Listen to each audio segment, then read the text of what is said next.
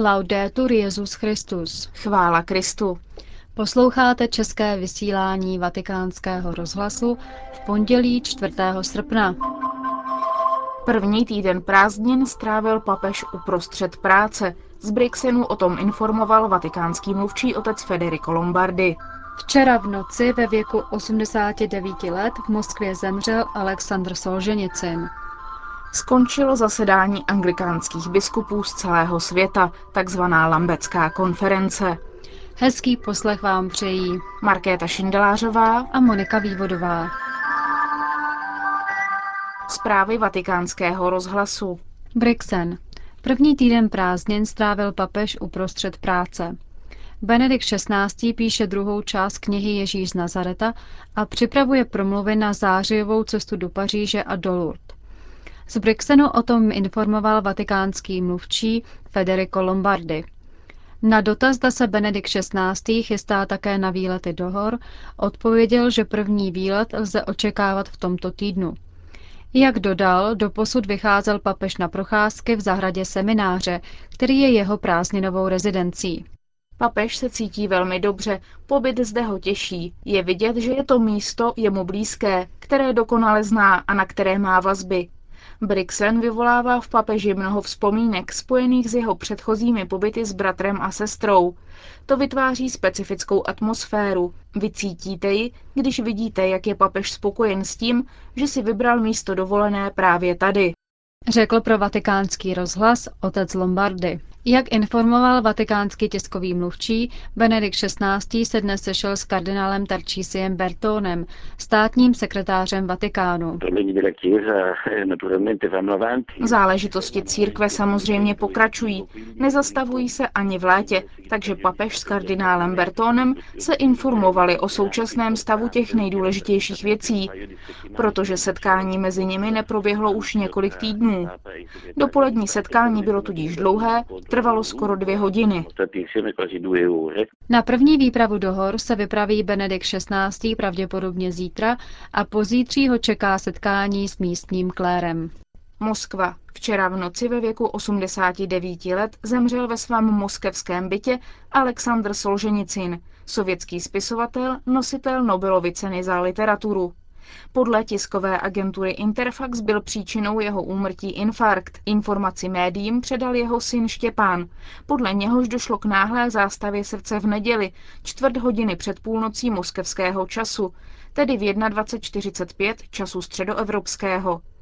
Autorovi, jež byl milován západem, ale nedoceněn ve své vlasti, byla udělena Nobelova cena za literaturu v roce 1970.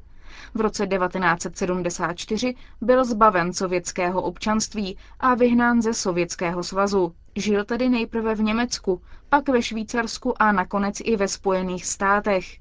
Do Ruska se vrátil až v roce 1994 po rozpadu Sovětského svazu. Solženicin byl spisovatel, který jako první odkryl tabu gulagů tehdejšího Sovětského svazu. Jeho první krátký román Jeden den Ivana Denisoviče, který poprvé vyšel v časopise Nový mír, má nejen velkou literární hodnotu, ale v tehdejší době znamenal politickou událost. Vykresluje do detailů krutou realitu denního života Stalinových koncentračních táborů, kde byl sám autor od roku 1945 deset let vězněn na základě obvinění, že se v jednom dopise nevhodně zmiňoval o Stalinovi. I když byl Solženicin rehabilitován, neskončila tím jeho bitva s totalitní vládou. V dalších románech Rakovina a v kruhu prvním se opět vrátil k teroru stalinismu. Tyto dva romány, tak jako i všechna jeho další tvorba, byla publikována pouze na západě, kde si autor zasloužil velké uznání a stal se symbolem boje proti sovětskému komunistickému režimu. Po románovém cyklu Rudé kolo následuje v polovině 70. let vydání jeho kolosálního díla Sou ostroví Gulag, které způsobilo autorovo vyhoštění z rodné země. Tři pokračování tohoto románu obsahovaly detailní informace z koncentračních táborů Stalinovy epochy.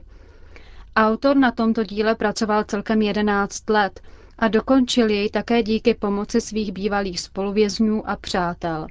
Po vyhnání ze Sovětského svazu publikoval mimo jiné v Curychu díla Trkalo se tele s dubem a Lenin v Curychu. Poté odjel do Spojených států, kde žil až do roku 1994. Ve svých nejnovějších pracích autor kritizoval i nový vládní systém a dekadenci současného Ruska. Také několikrát svými prohlášeními jasně podpořil ruskou pravoslavnou církev a v roce 1999 odsoudil bombardování Srbska ze strany NATO. Až v roce 2000 se částečně smířil se svou milovanou zemí a poprvé se setkal s prezidentem Putinem. Řím.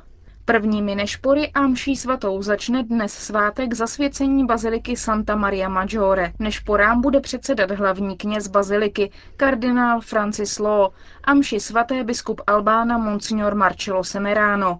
Oslavy vyvrcholí zítra pontifikální mší svatou v 10 hodin dopoledne, slouženou opět hlavním knězem baziliky. Druhé nešpory budou zítra v 17 hodin a v 18 hodin uzavře svátek mše svatá. Jí bude předsedat sekretář kongregace Proklérus arcibiskup Mauro Piacenza. V průběhu zítřejších dopoledních slavností, při zpěvu Gloria a při večerních nešporách při Magnifikat se ze stropu baziliky snese oblak bílých okvětních lístků, který pokryje celou zem jako znamení ideálního spojení mezi schromážděným lidem a Matkou Boží, což bude jakýmsi moderním pojetím zázraku sněhu. Připomeňme, že v noci ze 4. na 5. srpna 358 se pana Maria zjevila ve snu papeži Liberiovi a požádala ho, aby byl postaven kostel na místě, kde nasněží. A tak na Eskvilinském pahorku, kde dříve stála jen malá keple, byl vybudován kostel, nazývaný původně Santa Maria ad Nives, tedy sněžná. Současná bazilika Santa Maria Maggiore je považována za vůbec jedno z nejstarších mariánských poutních míst západu. Papež Sixtus III. si ji přál jako památku na Efeský koncil, kdy byla Marie proklamována Matkou Boží. Bazilika se nazývá Maggiore, tedy česky větší, právě díky své velikosti. Vatikán.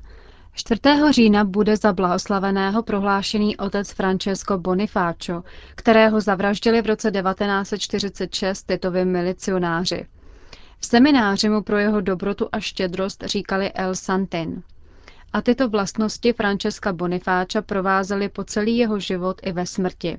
Jak uznal Benedikt XVI. dekretem z 3. července tohoto roku, Don Francesco byl mučedníkem nenávisti k víře. Obřad beatifikace proběhne v katedrále San Giusto v Terstu. Povede jej místní biskup Eugenio Ravignani, který se za beatifikaci otce Bonifáča zasazoval. Přítomný bude také prefet Kongregace pro svatořečení arcibiskup Angelo Amato. Otec Bonifáčo byl nepohodlným knězem, podobně jako mnoho dalších, kteří během titovského režimu zmizeli bez stopy a které Jan Pavel II. označil za mučedníky našeho století. Většinu knižského života strávil ve Villa Gardozy, stával za úsvitu, učil děti katechismus, navštěvoval rodiny a nemocné a to málo, co měl, dával chudým. Přitahoval k sobě mládež a založil místní katolickou akci – tato jeho činnost byla trnem v oku titovým milicím. 11. září otce Francesca Bonifáča přepadli, když se vracel domů. Podle svědectví ho odvlekli do lesa, kde ho mučili. Jeho mrtvé tělo pak hodili do jámy. Nikdy se nenašlo. Mexiko. Za sociální krizi globálního rozsahu byla označena epidemie AIDS, Lidé nakažení tímto současným morem jsou všeobecně diskriminováni. Společnost na ně reaguje nejčastěji strachem a ignorancí. V hlavním městě Mexika od včerejška probíhá mezinárodní konference na téma AIDS. Zastoupena je také katolická církev. Den před zahájením vydali mexičtí biskupové dokument o podpoře důstojného života HIV pozitivních bratrů a sester ze strany katolíků. Říká se v něm mimo jiné, že jedna z metod prevence AIDS je mluvit pravdu o této nemoci a šířit osvětu. Věrem HIV je v současné době nakaženo 33 milionů lidí. Nejméně 2 miliony každoročně nemoci podlehne. Lepší diagnostické metody ukazují, že epidemie HIV je daleko vážnější, než se odhadovalo.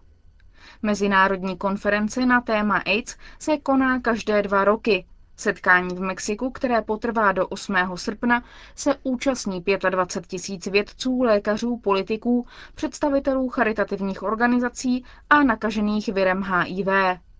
Církev v Mexiku chce při té příležitosti prezentovat svůj program Naděje na život. Jeho cílem je nejen lékařská pomoc nemocným AIDS, ale také změna jejich vnímání ve společnosti. Washington. Více než dva měsíce jsou už na cestě mladí účastníci každoročního pochodu za obranu života, který startuje na třech různých zeměpisných šířkách a přetíná celé Spojené státy. Jdou oblečeni v trikách s nápisem Pro Life. Po cestě se modlí před potratovými klinikami a vedou rozhovory se svými vrstevníky. Připomínají mladým, že patří do skupiny zachráněných mezi šťastlivce, kterým se podařilo uniknout interrupci. Pochod je odpovědí na výzvu Jana Pavla II., s níž se obrátil k mladým lidem při světovém setkání mládeže v americkém Denveru, totiž aby jako apoštolové vyšli do ulic a šířili kulturu života. Steve Sanborn, student Františkánské univerzity ve Steubenville, vzal papežova slova doslovně a zorganizoval první výpravu ze San Franciska do Washingtonu. Po vzoru tohoto prvního pochodu všechny další končí hlavním městě USA, před Kapitolem. Letos mladí poprvé projdou také kanadskou trasu, která je výrazně kratší. Vede z Toronto do Otavy. Začíná 5. srpna a potrvá 10 dní. Včera odpoledne skončila Lambecká konference, setkání anglikánských biskupů z celého světa, které se koná každých deset let. Letos se potýkalo s dvěma zásadními tématy, která anglikánské společenství rozdělují. Biskupské svěcení žen a deklarovaný homosexuálů. Zakončil ho promluvou arcibiskup z Canterbury Rowan Williams. Z Canterbury telefonuje dopisovatel deníku Avenire Andrea Galli. Williams vyjádřil svou spokojenost s průběhem této konference. A to spokojenost z toho, že nedošlo ke schizmatu, kterého se mnozí obávali, i z toho, že nedošlo k otevřeným rozepřím mezi referenty konference. To je na jednu stranu pozitivní výsledek, na druhou stranu, jak mnozí poznamenávají, Opravdové problémy byly, dalo by se říci, odsunuty na později. Program Lembecké konference se zdál být připravený tak, aby se skutečně nedošlo k otevřeným diskusím na ožehavá témata nebo dokonce k definitivním rozhodnutím. Poprvé na konferenci neproběhlo žádné hlasování a tudíž nemáme žádné oficiální prohlášení, kromě souhrnu z rozprav, které byly součástí práce ve skupinách. Takže vše bylo odloženo a problémy zůstaly nedotčeny. Takže ke schizmatu nedošlo. Ale témata, co rozdělují, zůstala. Rozhodně. To, které je nejvíc viditelné, je homosexualita. Ale to je jen špička ledovce. Ve skutečnosti jsou rozdíly mezi různými anglikánskými provinciemi mnohem větší přesahují toto téma. Týkají se pohledu na samotné anglikánství, vztahu k sídlu v Canterbury, otázek evangelizace. Dá se říci, že homosexualita je téma, které zmonopolizovala média, ale problémy jsou mnohem širší. Co můžete říci k dalšímu zásadnímu tématu, biskupskému svěcení žen? To je téma citlivé zejména pro nás katolíky a také pro anglokatolíky, kteří ovšem zůstávají menšině. Není jich málo, ale v celém anglikánském společenství tvoří menšinu. Ve skutečnosti svěcení žen na kněze a také jejich biskupská služba se stává pro většinu anglikánského společenství přijatelné. Takže nejvíc zklamaná je ona anglokatolická menšina.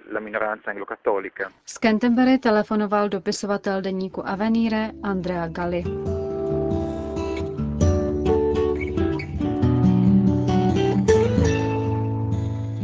Končíme české vysílání vatikánského rozhlasu. Chvála Kristu. Laudetur Jezus Christus.